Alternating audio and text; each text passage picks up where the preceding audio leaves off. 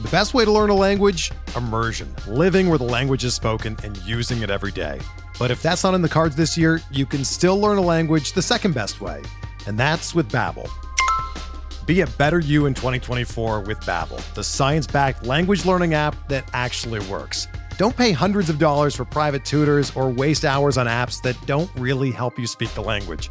Babbel's quick 10-minute lessons are handcrafted by over 200 language experts and help you start speaking a new language in as little as 3 weeks.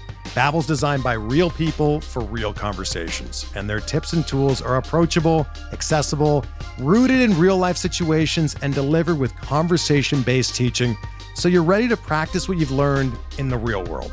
Here's a special limited time deal for our listeners.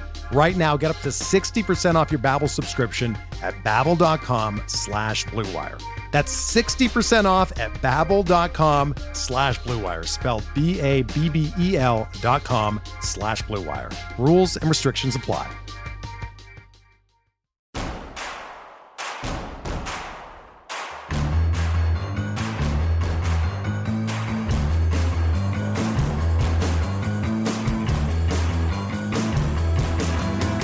From your favorite source for Chicago White Sox talk, delivering news, interviews, analysis, and more. This is the Sox Machine Podcast with your hosts, Jim Margalus and Josh Nelson. Hello, everyone, and welcome to Sox Machine Live. I am Josh Nelson alongside Jim Margalus, the managing editor of SoxMachine.com. It is Thursday night, September 30th, 2021, as this is the last Sox Machine Live that we have for the regular season, Jim. We have made it, and unlike our first six seasons podcasting together, uh, this would be sentimental because, oh man, we're almost done podcasting for, the, season. I'm not done with you yet.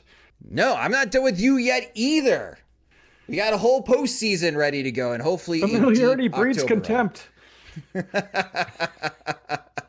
uh, and and uh, hopefully a deep October run for the Chicago White Sox. We got plenty of content for you guys in the upcoming weeks. But for this episode of Sox Machine Live, thank you to everyone watching the live stream at youtube.com slash Sox Machine, or for those watching the stream on SoxMachine.com. For the few of you watching on our Twitch page, hello.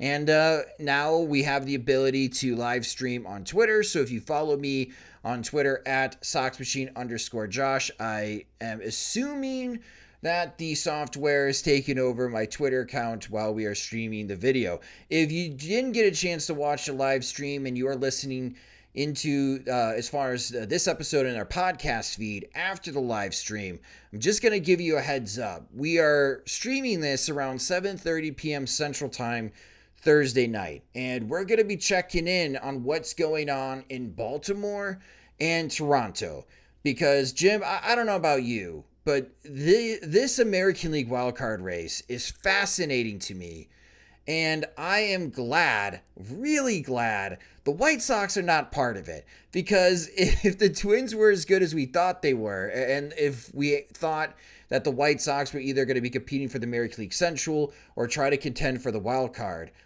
I may have an ulcer right now if I was a fan of Seattle, the New York Yankees, the Boston Red Sox, and the Toronto Blue Jays because this race is just super tight.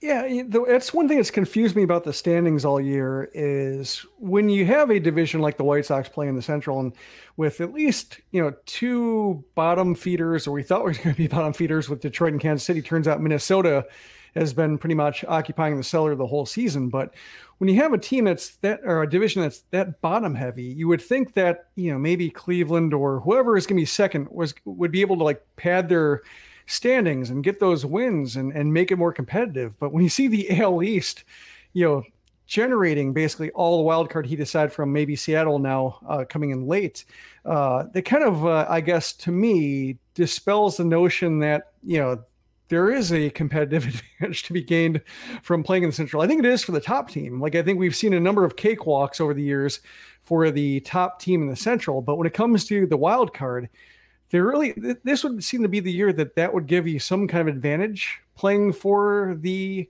uh, you know second wild card spot playing in a division with so many weak teams. But when you see what the AL East is doing, uh, yeah, I guess there really is division or bust when it comes to uh, the Central. And also joining us on hey. the live stream is White Sox Twitter's hype man. It is Bennett Carroll. Bennett, what is up? Sorry about that. New microphone uh, took a little bit of adjusting to get used to. Gotta love that new microphone smell. Uh, but great to have you on, Bennett. And we were just chatting about the American League wildcard race. And uh, you know, for those that don't know, Bennett is, you know, he's got a day job at SiriusXM over in the East Coast. So for you, geographically speaking, you know, you have this, you, you kind of get a bit of everyone as far as fan bases, I assume, uh, where you're at. How are the East Coast folks, the, the Coasties, feeling right now with this American League wildcard race? Uh, the elites, yes. Uh, we're feeling pretty now. Um, so I will say it's been really fun being in the the DC Baltimore area and like watching everyone kind of rally around the Baltimore Orioles just to have some fun and to do, you know, that they're okay. Um, I mean, yeah, Yankees fans are nuts. Yankees fans are to be nuts no matter what's going on. Um, uh, Red Sox fans are having alternating days of like existential doom and we're the greatest team in the world, which I guess for for Boston is pretty pretty common as well. But they're like really getting into it. Uh, and then yeah, Washington, no one cares this year. Uh, I was actually talking with someone like, yeah, any Nats fans here? And guy was, yeah, it was until the deadline. Yeah, me too. I don't know what's happened the last two months. So it's it's been fun uh, just rallying around that that Orioles team to just just cause chaos. It doesn't matter who you hurt, who you take down with you, just go crazy. Yeah, the Orioles Twitter account's been great. Yeah, I actually know one of the people who run it, and I've been like very big fans of their work, especially recently. They're really embracing well, it. During the live stream, uh, we're going to be checking in on the scores.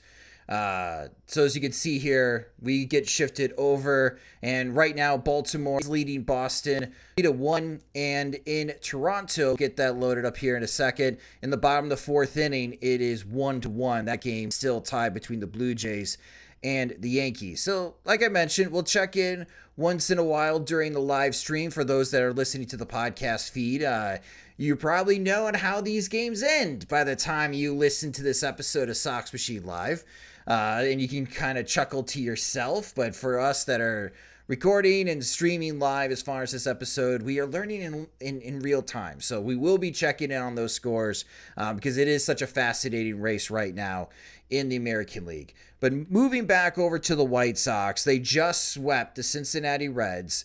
Uh, it's a two game series, but they do sweep the Reds. They won three out of four against Cincinnati, and maybe you can make a case they should have won all four games. Uh, if you recall, as far as the extra innings fiasco back in mid May uh, when Liam Hendriks was running the bases. But this was a really good performance by the White Sox, Jim, coming home after a lengthy road trip. And the offense showed up in a big way. And really, Luis Robert is the exclamation point for this series for the White Sox against the Reds, uh, especially his performance on Tuesday with the two home runs. He's making it look unfair. Uh, nobody should be able to shorten their swing and hit the ball harder and farther. Just, it's like I, I, guess I always go back to golf because it's like one sport I can kind of know a little bit about mechanics in terms of you know by, by the time I was done playing baseball like mechanics the whole idea of mechanics basically shot for me. I, I peaked early. But with golf it just you know you can have like a really long big swing and then you realize like you're using none of your parts correctly and you're creating no leverage and all this effort is basically wasted. And then you uh, you know kind of go to a golf pro, you tighten up a little bit, and you're doing a lot more with less effort. And I imagine it's the same thing with Robert, except he's already playing against, you know, he already got there. Like he's already got the pro, so you shouldn't think that that kind of refinement should be possible where he is against the level of competition that he's playing. But yeah, he's making the game look pretty easy. Uh, I think the only sign of real uh, mortality or anything kind of uh, just sign that he's among them is that ball that he dropped in the warning track. Still struggles a little bit with going back, going all the way to the wall, timing that, uh, knowing where he is. So I think that's just something that keeps him real. And Bennett, one of the things that we're going to hear a lot on the national media landscape previewing this upcoming postseason is who's going to be the next Randy Arozarena? Who's going to be the guy that hits 10 home runs this postseason? And for White Sox fans, I think with Luis Robert, you can definitely dream, and it is definitely possible, especially what we have seen from Luis Robert coming off the injury list. Do you think that, let's just call it what it is, this heat wave of Robert's run since rejoining the White Sox from his hip flexor injury, do you think this could continue into the postseason? Yeah, solar flare levels of heat. Ah, yeah, he. There we go. I yeah, like I got it. Uh, yeah, I mean, you keep going, well, it can't last forever, and it, it keeps lasting, and we're not three weeks from the playoffs anymore. We're not two weeks. We're seven days from from ALDS game one tonight. So there is no reason for him to not be able to keep this going. Like honestly, he's gonna get a series against Detroit, who I'm just gonna assume he's beaten up on because he's beaten up on everyone. Um, so unless they pull something or or or find a weakness uh, within him like there's there's nothing that can stop him right now honestly except for maybe himself and that's if he wants to that's an interesting point and i guess the only way that he could maybe get ahead of himself or mix himself up is if robert is trying too hard at the plate jim but as you mentioned every swing of robert even the ones where he's not making good contact everything looks smooth. Everything looks mechanically uh, good. Like there's there's no hiccups as far as his swing. Unlike last year when it was like, oh man, he missed a, he missed two fastballs. Here comes the slider. Robert is striking out. Now it's all right. Try to get ahead of you. Poor Amir Garrett with a first pitch fastball and watch this puppy go 112 miles per hour exit velocity. And uh, I honestly thought being at the stadium, it was going to hit the Xfinity uh, as far as a platform in left field. It was hit so hard and so far, and was an absolute no doubter. I don't know what else to say about Luis Robert other than he has been tremendous, Jim. He's got multiple swings. I think that's the thing he didn't have last year. He had that just kind of big, long, um, you know, kind of going for the fence, maybe not always going for the homer, but just hitting for power. Like either whether he would hit it over the fence or just like muscle it out to right field if he were late.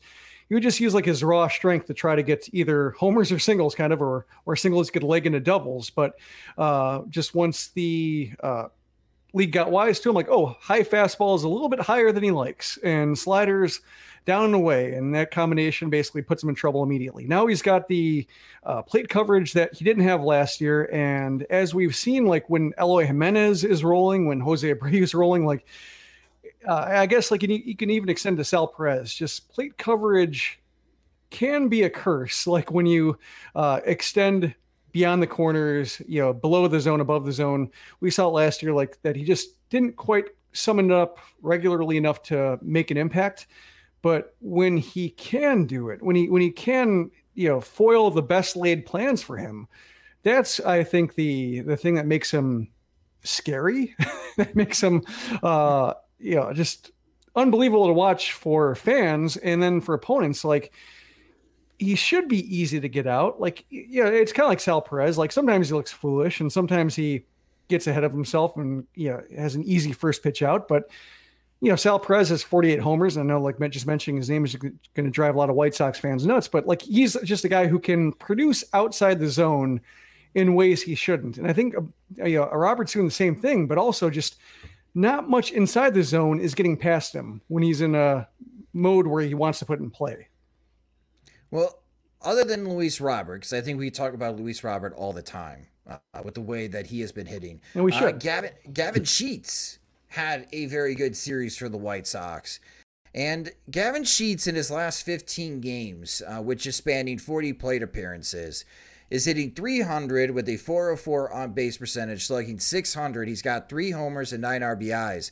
Uh, and he had two home runs. He had, he had a home run on Tuesday and a home run on Wednesday against Cincinnati. And he drove in three in the White Sox win on Wednesday. And Bennett, you know, with Gavin Sheets, he should not be starting in right field during the postseason. Uh, during the regular season, maybe this weekend against Detroit, Sure. But when you get in the nitty gritty and it's time to hunker down and try to put the best possible team, the best possible lineup uh, for each and every single game, Gavin Sheets should not be in right field. However, I think the case is now pretty convincing that if it's a right handed starting pitcher on the mound during the postseason, Gavin Sheets is probably your DH. How do you feel about that possibility that Sheets suddenly becomes the White Sox primary DH during the postseason. Yeah, when you said who's going to be this year's Randy Arozarena, Gavin Sheets was the first player to flash through my mind. Honestly, just in terms of uh, not as heralded of a super prospect as a Luis Robert, but a guy who just comes up and can just mash. And as you said, he really has been crushing right-handed pitching, not so much left-handed pitching but I would love to keep seeing him every day. Um, he's been, as we said, uh, just mashing the ball, and he's a guy who, if he starts to catch something, could really be an asset in the playoffs, even with left-handed starters coming off the bench late in games. And Jim, I. I know I've tried to convince you. I have tried to convince you many times this season because I am on the Gavin Sheets bandwagon. I buy the adjustment that he has made for his swing. Maybe it doesn't work all that great against left handed pitching, but at least against righties, I, I do think that this is a sustainable plan of attack approach that Sheets has. And he is getting the power as far as being able to put the ball over the fence for the White Sox in his limited playing time. Are you okay with Sheets being the primary DH for this upcoming postseason? Against righties, yes. And I think the last three games are what I've wanted to see. Like before, you know, his first two months or so of games, like he would have like one major monster performance where it makes sense. Like, oh, there is the lefty uppercut swing. There's a ball going 410 feet into the Goose Island. Uh, there's a walk. There's the combination of patience and power that you know he's uh, built this year for himself in in Charlotte and just carried to Chicago. And then he'll disappear for like three or four games and maybe go like one for ten over that stretch. Draw a walk. You know, he doesn't look bad at the plate. Just missing fastballs or getting into two strike counts, getting in defensive modes, and just not being able to do damage. But the last few games, reaching base twice in the last three games uh, a piece, homering two games in a row, like the bats that he had against uh, Sonny Gray and Jeff Hoffman, um, where they got, uh, no, I think it's Gray both times actually, where he got ahead early was just kind of just lobbing curveballs at him and getting ahead but then trying to get him out with the same thing curveballs, changeups, slow stuff low, uh, lower than he threw it to get the strikes. Like Sheets wasn't really biting, wasn't really thinking about it, uh, was staying back, uh, and then tried to bust him with the fastball, tried to sneak it by him, thinking like, okay, change of pace. Like the one fastball he got with those two strike counts, he did something with line drive single, uh, crushed homer. That's I think the timing I wasn't seeing earlier, the ability to kind of uh, I guess modulate his rhythm between the fast stuff and the slow stuff against major league pitching seeing that two games in a row, uh, three games in a row, when you go back to the end of the Cleveland series, that's I think what he wasn't showing before. That made me think like having him starting every day might be a, t- a tough ask. I think right now with both who he is playing like and who he's competing with, I think it's a pretty easy choice. The other takeaway that I had for the Cincinnati series is that the White Sox gave out a pretty awesome bobblehead of Jose Abreu and his uh, 2020 American League MVP.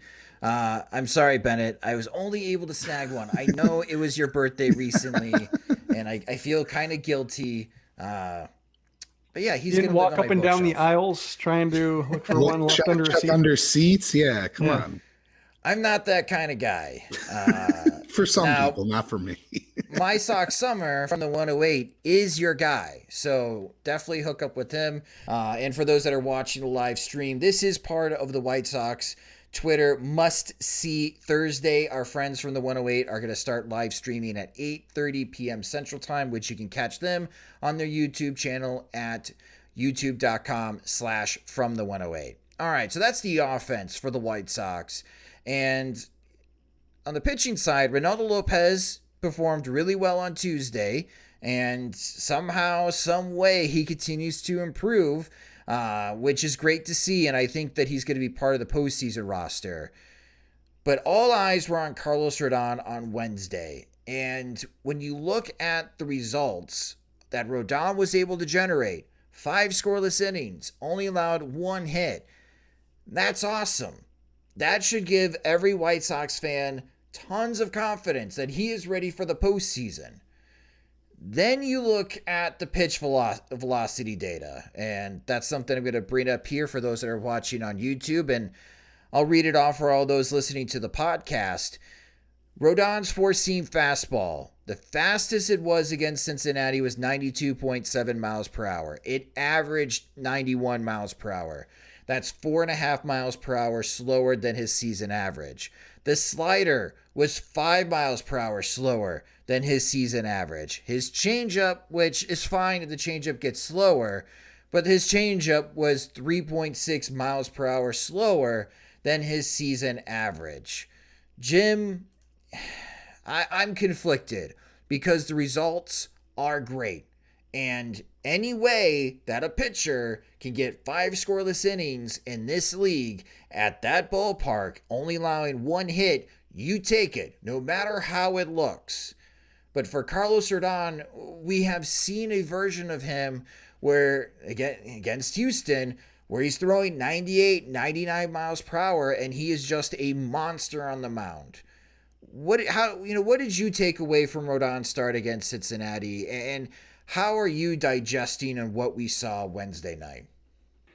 To me, it feels a little bit like he's Henry Rowengartner just after the uh what a reference. yeah the the shoulder goes back to normal. It's not quite that severe but it feels like it relative to what he was. Blown away guys uh you know early later somehow ramping it like his fastball is above average. Early somehow it became like elite in the sixth inning, he was his own reliever, as we talked about. Like he didn't need the sixth inning guy, the third time through guy, because he just turned into a different, better Carlos Rodon for that situation. Now he's mortal. He's what he was. It kind of reminds me a bit of Reynaldo Lopez. They're kind of a cut from the same cloth here, in that, like Lopez has reverted to his 2018 self, to where he's fastball centric. The slider is okay, not great, decent change up some or a decent change of pace or uh, change of like uh, location and speed from the fastball, but ultimately like he's a fastball guy, and we mm-hmm. know I think now enough about him that you can't expect him like anchor rotation with that approach. But if he's filling one out, he's not bad. Like as a fourth, fifth starter, Lopez is fine when he's throwing 97 and the slider's okay because you know the fastball is just enough for a lot of teams. And Rodon kind of feels like he's back to where he was uh, you know, last season or two seasons ago were just kind of murky in the low 90s. Uh, you know, after the surgery, is it coming back all the way? Is this is he going to have to turn into like a craftier Rodon? Is he going to slider people to death? The one difference is that he's still getting by this fastball. Like I think we've expected him to have to pay the price for a lesser fastball. and like I'm looking at his five starts since the uh, Cubs start where he struck out 11 and then had to go on the injury list. 23 innings, 25 strikeouts, six walks, 16 hits, 2.35 ERA, two homers allowed over five starts. Like he has not had to pay the price for being the lesser version. And he's faced like Pittsburgh and Detroit, but he's also faced Boston and he faced mm-hmm. Toronto. So it's like it's been a what you know kind of the spectrum of opponents that he'd faced over the course of a season, and it just the other shoe hasn't dropped yet. And I don't know if that means like it's going to during the postseason, but for the time being, like I don't as long as he's able to bounce back. Like the question now is like whether he can rebound or whether like he's borrowing something from the bank every time he goes and makes a start in this post-injured era. And like now, next time he goes out, he'll be throwing 89. Like I don't know if it's just diminishing returns all the way down, but in this form, it seems like he can start a postseason game and he can at least be trusted to go one time through. And you know, when it comes to the postseason, uh, that might just be all you need from him, given the way it's managed. Like I, I, keep waiting for his fastball to be damaged, and it just isn't. I mean, he gave a lot of fly balls, and maybe that'll be a recipe for disaster. But at some points, you know, you just kind of have to trust the results at some point and say like, oh, he's got enough fastball life. He's commanding it better than he ever has, and the slider is good enough too. So it's combination that works as long as you don't ask too much from him. I, I do have to say he was commanding the fastball well in the sense that he was living up in the zone, but it was like he understood on how every single Cincinnati Reds plane swing was working. And they just could not barrel any of those fastballs up. And that's why, you know, when you look at the batted ball data, and if, if you gave it to us, Jim, randomly, we were looking at it and say, oh my gosh, this pitcher gave up nine fly balls to Guaranteed Rate Field. How many home runs did they give up? Uh, Cincinnati, they just could not barrel it up, e- even though the fastball is 91 92. So they, this goes to my next question, Bennett. Is this version of Carlos Rodon good enough to give you confidence that for a third time in 2021, he can keep Houston at bay? Yes. Um, which maybe I'm the fool. Uh, but he, like, I mean, it's, it's happened before, but it just feels like even if he's different, which again, maybe that works to his advantage because you're going to have Houston coming in with prior data and he's, he's throwing it differently. If he's got something, a I I think there's legitimately a chance that just like with the the the uh, the rest of the team this last month, he's been taking a little bit off and and trying to not preserve innings but preserve just arm, if you would. Arm uh, integrity. In, yeah, it right. Not going 100 when he's facing Pittsburgh, you know, I can understand that. But it's, you know, if if it's he can have it back, then yeah, I don't think I think he's unbeatable when he's when he was pumping what he was doing against Houston last time. But if he's this, I don't even want to say like wounded, where like he, you know, he's more dangerous when he's wounded because it's not that, but when he's just got when he's got to be that craftier self, like that yeah he can do that for a start. Like i think he could definitely do that against houston when it's repeated against playoff teams and there's a lot you know they can much easier identify like okay this is what he's doing. It might be different but for that first start like i feel fully confident in him. Yeah my only concern is if the command goes wayside if he's not locating as well as he did against cincinnati because 91 92 in the middle of the zone against Houston is just asking for trouble. And I guess maybe that's more important now than the velocity itself, Jim, is how Rodon is commanding his pitches. And in the past, he didn't really have to rely so much on command because of the premium stuff that he had. And that's why I think the first half of this season was so special because you had premium velocity and he was commanding the pitches. Everything was put together. Maybe he's entering this next level of his professional baseball career where I am the veteran pitcher. I don't have 100% anymore, but I know where these pitches are supposed to be where I can't get hurt. And if he understands that and he can do it again like he did against Cincinnati because he's already displayed it once, I have more confidence at Carlos Rodon throwing 91 92 than I have Dallas Keuchel making a start for the White Sox.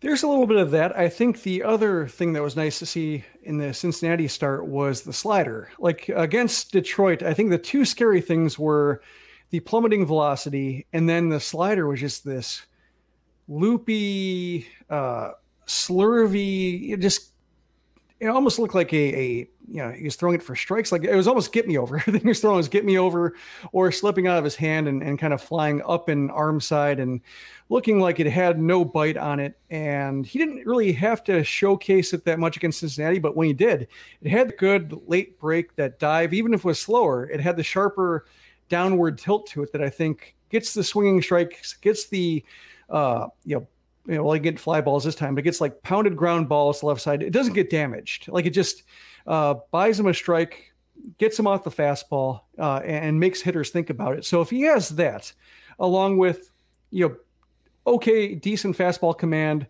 throwing 92, and I think just maybe something about his delivery too just might have an extra hop on it that just makes hitters like not be able to time him up as easily as other ones.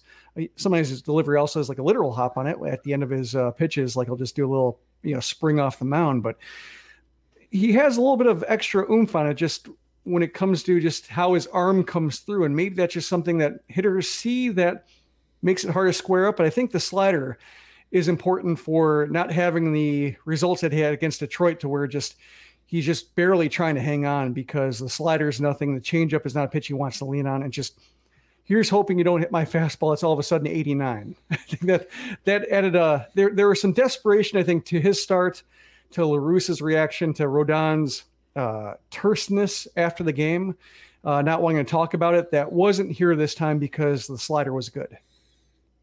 Okay, so the slider has always been it's been his bread and butter. It's the reason why he was drafted so high and why everybody loved him at NC State, a 70 grade slider. And, you know, this year it's been his fastball that's been tremendous. Maybe he has to go back to the slider being the best pitch that he's got in his upcoming postseason. So, quick temperature check after Rodon's final start. Game four of the American League Divisional Series. If it gets that far, Bennett, you good with Carlos Rodon making that start? Yeah, no, not a question. Absolutely. All right, that's pretty confident. Jim, are you the same? I wrote about it on soxmachine.com. Plug. Hey, that's we're the business of plugging, man. Go to soxmachine.com and you can see on how Jim would set up as far as his playoff rotation. We'll talk about that in a moment uh, when we preview the upcoming series at Detroit Tigers. Uh, before we do that, a, a quick check here. Uh, let's uh, check in what's going on. Baltimore is now leading six to one in the top of the seventh inning. And the Blue Jays have now gone ahead of the New York Yankees. The Blue Jays are leading two to one in the top of the sixth inning. Boy, I, I, I don't know, Jim. I, I, I don't know how Boston can live with themselves if they lose two out of three in Baltimore. They had the easiest path. Two, three in Baltimore, and then go to DC to face a banged up, you know, nothing to play for Nationals team.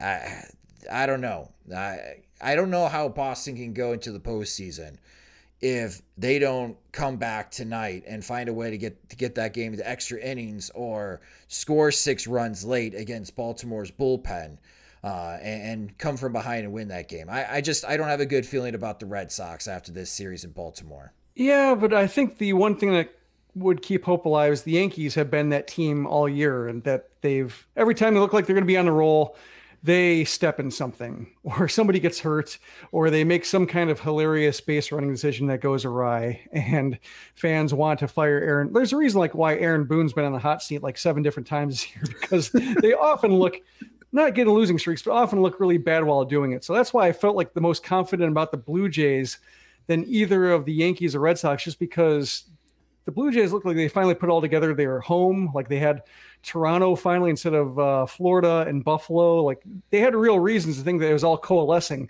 Yankees, you know, I just don't trust them. Red Sox, kind of, yeah, they've been overachieving all season, but I did enjoy seeing September Chris Sale come back and, and, having because we saw that uh, a couple times yeah. where like second half, uh, either a must-win game or like should win game against an inferior opponent, and just him not getting the job done and having nothing to say afterwards, like that's kind of comforting.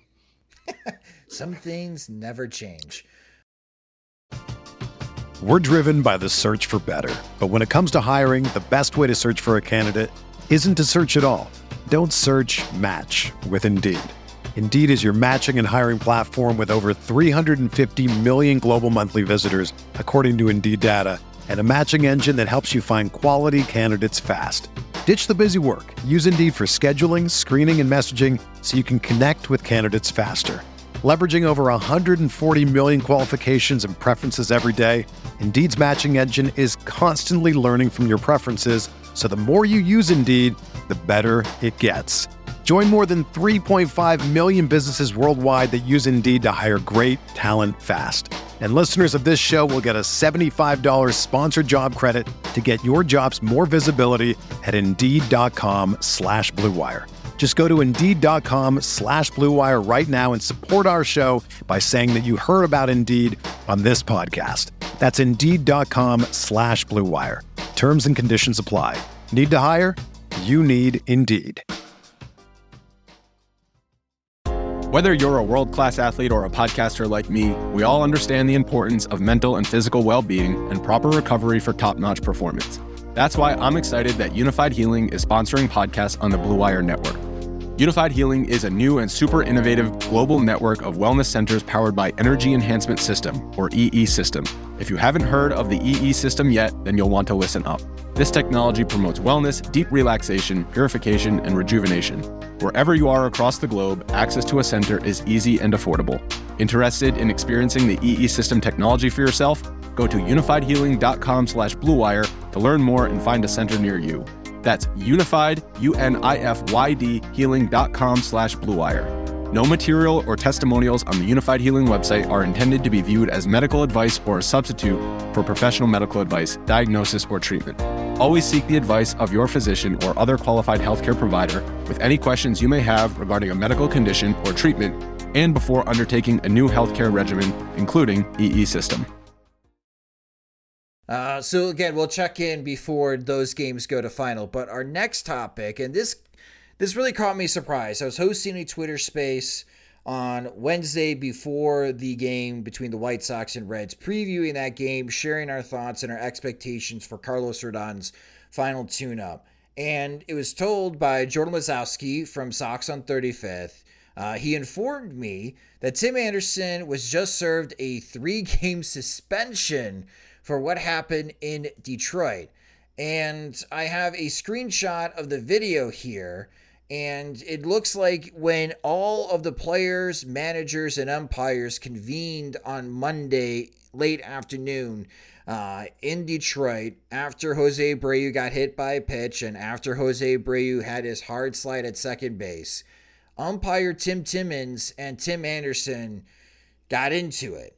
And it appears that Anderson made contact with Tim Timmons. And because of that contact, Major League Baseball has decided to serve a three game suspension of Tim Anderson. And this is a regular season suspension. So it won't impact Tim Anderson in the upcoming postseason. It could impact him for opening day of 2022 if he if he loses his appeal. Jim, is there any chance that we can get some type of re- resolution as far as Anderson's appeal process here? Or are we really not going to know if the suspension has been reduced or waived, or Major League Baseball decides to stick with its three game suspension until we're in mid October when we're already talking about, you know, elimination games for the divisional series? Well, with only you know a weekend series left, and yeah, I'm thinking about Mike Wright. He got his suspension knocked down from three games to two, and they normally don't go like three games to one. You know, they, they don't usually knock it down that much. Usually, uh, they they borrow a game off and say like just get it out of the way, and and do it that way. So I think, yeah, he doesn't want to have to miss two thirds of the last series of the season. He doesn't want to miss a tune up. Like it's not that important, you know, or it's like opening day or, you know, whatever happens going into next season is less important than making sure he's right going into October. So I can see it dragging on. Yeah, it would just suck, Bennett, because we'll get hyped up for the 2022 season and we're going to talk about, oh, what's the opening day lineup going to be? Tim Anderson leading off? Nope. Leury Garcia opening day again. Uh, yeah, you know, I'm I'm already looking forward to him being discounted in my fantasy baseball leagues because people are going to see a little S next to his name and think he took you know performance enhancing or something and missing an opening weekend. Uh, yeah, it would be very annoying for him to to to miss the opening weekend, but I would rather him miss that than than here. So I'd, I'd rather him just and I think I said the opposite before, but I've changed my mind. Um, take your time, you know, make sure you're good to go now. You've gotten your two and a half weeks of rest. Uh, tune up and let's get ready to go. So you both agree don't serve the suspension now. Play these games against Detroit. If you have to serve a suspension, miss opening day next year. Yeah, only if it were knocked down to one game, he could probably afford to take it. But if it's two, that's too much. Got it. All right. Well, there is a chance that Tim Anderson will miss the first two or three games of the Chicago White Sox 2022 season after what happened in Detroit on Monday after the Tigers hit Jose Abreu and Abreu slid hard at second base. This is going to be, I don't know what to make as far as this upcoming series between the White Sox and the Detroit Tigers. But we're going to be talking about that next here on Sox Machine Live. First, let's look at the White Sox pitching probables for this weekend series. And Lance Lynn is getting the ball Friday night, October 1st at 7:10 p.m. Central Time for the White Sox. Lucas Giolito will make the Saturday night start. That's at 6:10 p.m. Central Time. And on Sunday, October 3rd, I love this. For those that have been longtime listeners of the Sox Machine podcast, uh, we love the idea of everyone playing at the same time on the final day of the regular season. And boy, it, I I know every I love Red Zone for NFL watching. I really wish Major League Baseball had an effective Red Zone channel because if it's coming down to the final day between the Yankees and the Blue Jays and the Red Sox and the Seattle Mariners, uh, I don't want to keep flipping through all those games on MLB.tv. I only have so many screens to go around, guys, uh, to be able to watch all those games. But the White Sox will be starting at 2:10 p.m. Central Time, and Dylan Cease is going to get the ball for that game. Uh, again, uh, and a plug, Jim, you wrote about this on SoxMachine.com. Uh, e- even though it's Lynn, Giolito, and Cease you still want to go Giolito, Lynn, and Cease when it comes to the American League Divisional Series. Yes, because of Lynn's knee and the way they've managed him, he hasn't had a start on regular rest basically the entire month. And so it seemed like that you don't want to have to all of a sudden need him on short rest or irregularly when he hasn't been used to even going out there every five days. So if they start him on Friday and then wait to game two, that's extra rest. If he then comes back for game five, if necessary, then he'd be on full rest. So I think that's probably the way to get the most out of him for the first series. And if you go that route, Bennett, you could have, let's say, if it goes five games between the White Sox and Astros, and the hypothetical, the White Sox win a five game series uh, against the Houston Astros and move on if you do want Carlos Rodon to make that game four start, Lucas Giolito can make the game five start, and Lance Lynn is ready to go for you game one of the American League Championship Series. How would you set up as far as the first three game rotation for the White Sox in the divisional series? Yeah, I'm think I'm trying to think of that uh the way that I would do um yeah, I guess I, I agree. I think Giolito at game five is is the way I would want it. Um, I I think not that I don't love Lance Lynn and trust Lance Lynn, but I just with his injury issues and with, with other things, I'd rather let give Giolito, who I know can fight through just about anything and has fought through just about anything. Uh, I'd rather give him that game uh, with the knowledge that you then get Lynn game one of the ALCS if he can win. I I just have this strange feeling because I agree with both of you. I think Lucas Giolito should get game one. And based on the amount of rest days from Friday and Saturday to October 7th, both Lynn and Giolito are going to be rested, ready to go for game one. I just wonder if La Russa decides to go to Lynn and the veteran over Giolito. I mean, is that a real possibility, Jim? It's possible. I mean, like he's good. it's not a matter of. I think you know if it were, if Lynn were fully healthy, if we didn't know that he was battling a knee issue and like you know kind of doing the back rotation thing that he's trying to loosen up, if you were showing like no signs of physical discomfort, then yeah, I would say like flip a coin, whichever one you know gets to start, cool. Um, but knowing that, that's I think my only objection to it is just the fact that he's had to battle a lot. The White Sox have uh, given him an easy schedule, lots of ample rest. So that's where I, I, think that I would be surprised if Lynn were to start game one, but not, you know, it's not a character, you know, La Russa knows him. He's won a World Series with him. They go mm-hmm. back a long way, but I would say that, you know, Giolito is, yeah, I think you can almost call him a veteran now. I mean, it's three years of Cy Young votes. He, you know, he has a great postseason start under his belt. So he's not, you know, his career maybe as isn't as like uh, you know, leathery and weather beaten as Lynn's is. Like he hasn't seen and lived everything over a decade, but he's pretty close. I mean, he's had lows, he's had highs, he's had a battle back from adversity, he's, he's pitched through injuries, he's had surgeries. Like he's pretty close to veteran himself to where like he would get that. I would feel comfortable giving him that same amount of cred Well, we'll see what La Russa does. We're waiting for game times. Uh, Major League Baseball has announced what the game times will be for both the American and National League wildcards. Shocker.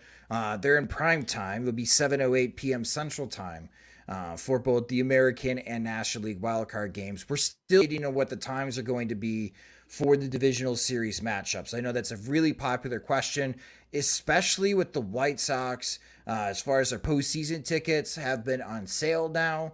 Uh, if you did not buy them, uh, chances are you're going to have to use a third party website uh, to get tickets, or you're going to have to call your friends and family who are White Sox season ticket holders uh, and beg uh, if they have any extra tickets for you. Um, but we're, sti- we're still not sure. What was that? food poison. Oh, Jim is uh Jim's going for straight up murdering. Not murdering, just, not murdering, just take him out. You knock him out for a couple days. Yeah, it's perfect. Oh, I got it. Just temporary sickness. Okay. So Jim is suggesting poison. Uh, your fan, food poisoning. Family. Poison sounds menacing. Food poisoning sounds accidental.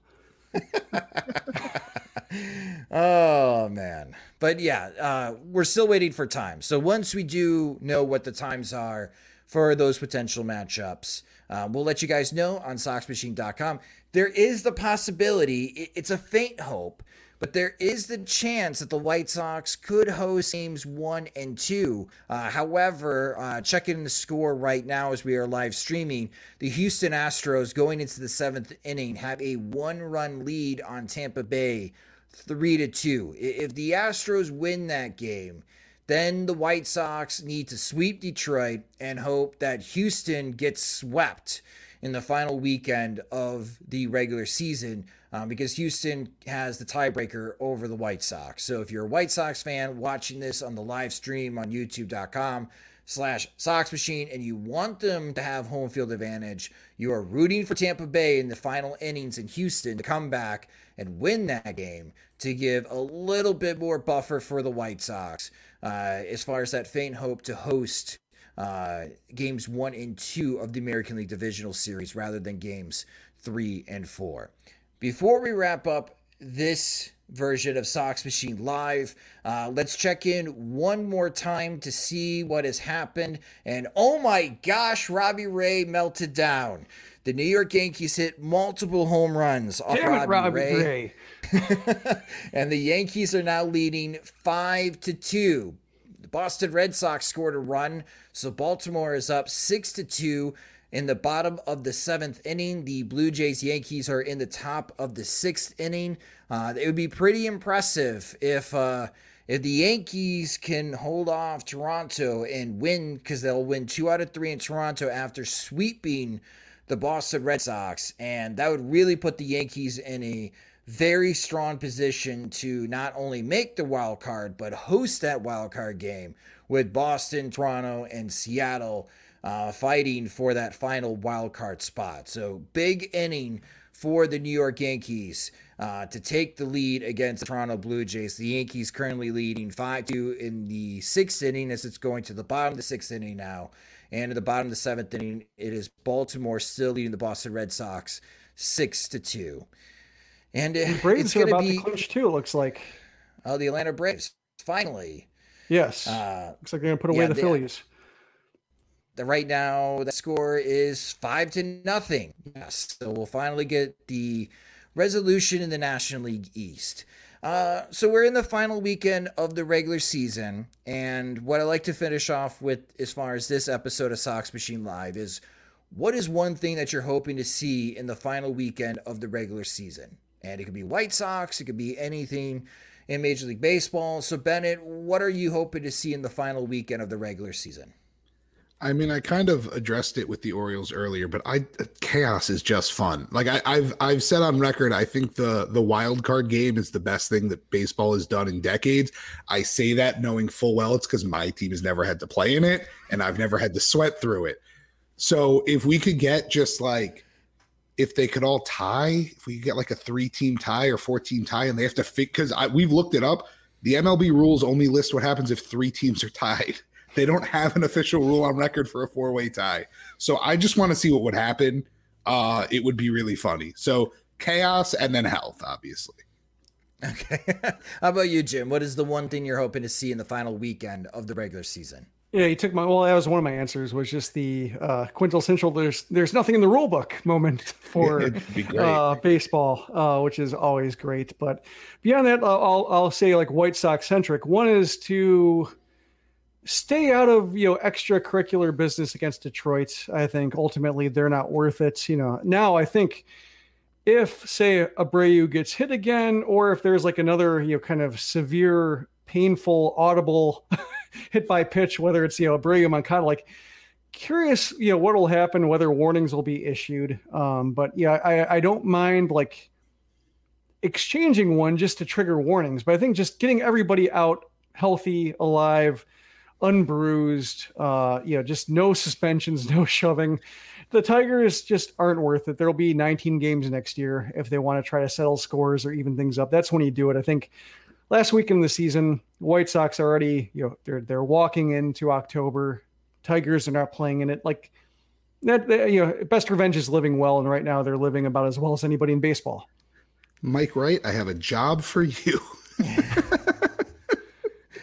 you know, every time he goes on the mound, I just I'm expecting him to hit someone. I mean, he's gonna get hit. I mean, he's gonna get lit up, and he's gonna allow some runs but I am expecting him to hit someone. And uh, if he, if Mike Wright enters a game this weekend, uh, he's hitting someone. I just know it.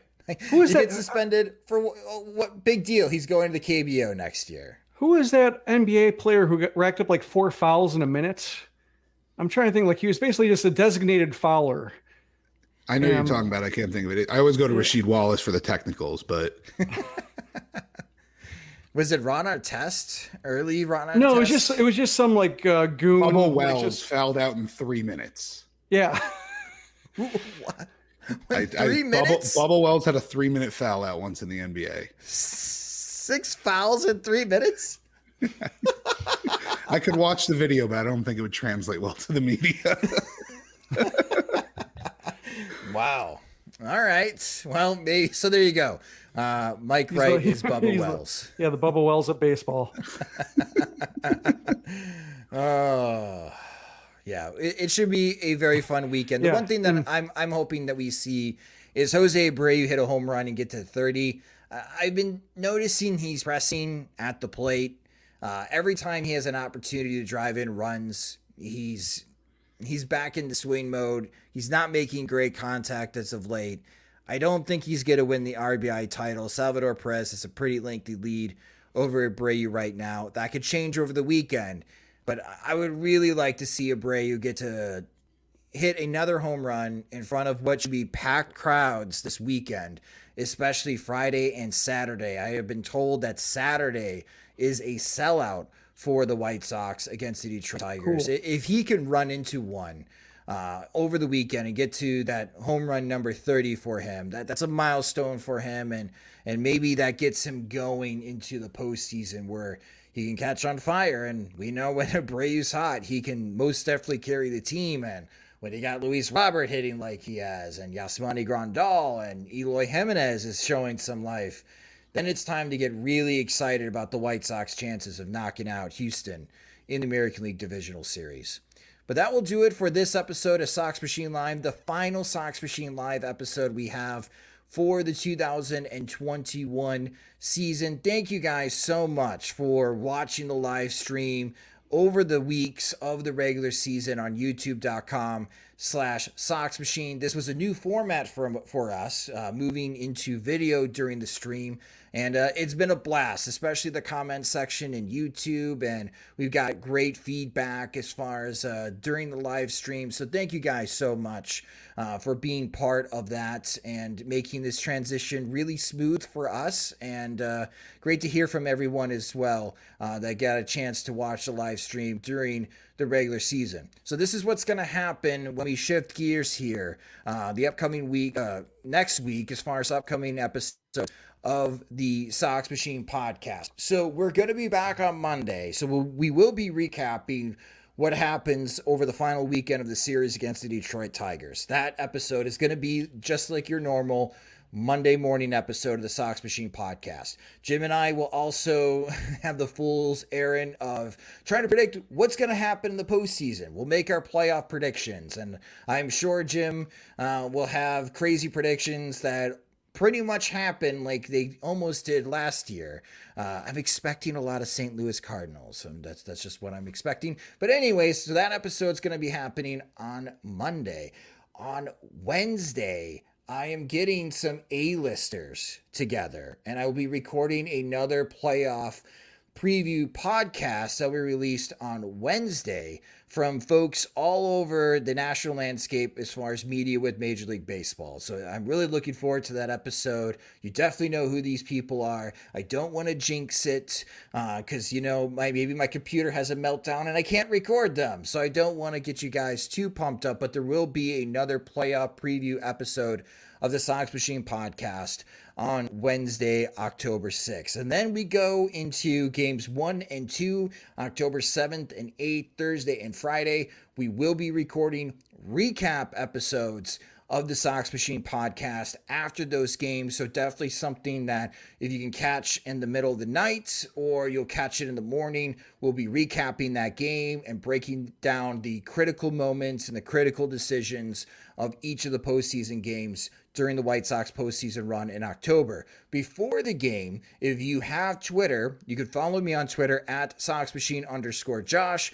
There I will be having pregame Twitter spaces. So we'll bring in other folks from other White Sox blogs and podcasts, like our friends from the 108. Uh, we'll be all together. We'll be previewing those games. Uh, they're always a lot of fun and can have the opportunity to open up the mics. So, for those that are in the Twitter space, uh, you'll get an opportunity to provide your comments or ask questions to us as well. It's a very interactive platform and it's been great to use all season. So, again, follow me on Twitter at SoxMachine underscore Josh so you can be part of those Twitter spaces before each of the postseason games this October for the Chicago White Sox. So those are the plans for the Sox Machine podcast, uh, at least for the next week. And we'll see how far this goes for the White Sox. And hopefully is a very deep October run. But I do want to give a shout out to Bennett Carroll. Bennett, you have been awesome to us this season. Thank you so much for your help with the White Sox wake up calls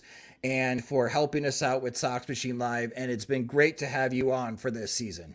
It's been it's been my pleasure, guys. I got the uh, the new mic just in time to not need it as much. Uh, yeah, it's been an absolute pleasure on my side as well. Uh, thanks. All right, so Jim, until Sunday, sir, we'll be recapping what happened against Detroit and seeing how this entire mess shakes out as far as the American League on who gets the final wild card spots for Looking the postseason. If you just discovered Sox Machine Live or Sox Machine period, you can follow us on Twitter. We are at Sox Machine. Subscribe to our YouTube channel at youtube.com slash Sox Machine. And for our podcast, you can subscribe to the Sox Machine podcast wherever you listen to podcasts. If you have, again, if you're new to Sox Machine or a longtime lurker or listener of Sox Machine, and if you don't support us on Patreon, Think about supporting us on Patreon at patreon.com slash soxmachine. We have several different tiers of monthly support. Our Patreon supporters get ad-free versions of both the podcast and website. They get exclusive content and they get first opportunity to purchase new Sox Machine swag like our Sox Machine pint glasses. And we also have annual plans now that you save 9% off of the monthly plan. So if you enjoy our work and you want more, go to patreon.com slash soxmachine to sign up today.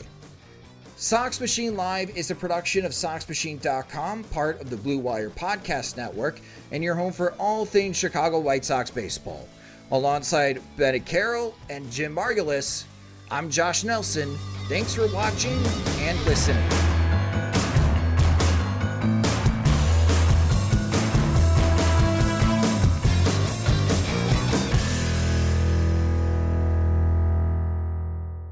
Everyone is talking about magnesium. It's all you hear about. But why? What do we know about magnesium? Well, magnesium is the number one mineral that 75% of Americans are deficient in. If you are a woman over 35, magnesium will help you rediscover balance, energy, and vitality. Magnesium supports more than 300 enzymatic reactions in your body, including those involved in hormonal balance. From functional medicine doctors to mental well being and female hormone experts, we all know that magnesium is the one mineral to improve all aspects of well being and health. But which one? Magnesium Breakthrough from Bioptimizers, the trusted choice recommended by leading experts with seven best absorbed forms of magnesium to ensure your body receives the support it needs for overall well being. Go to bioptimizers.com slash balance today and use code BALANCE10 for 10% off. Support your journey to wellness at B-I-O-P-T-I-M-I-Z-E-R-S dot com forward slash balance. Magnesium Breakthrough from Bioptimizers, your foundation to optimal health and vitality.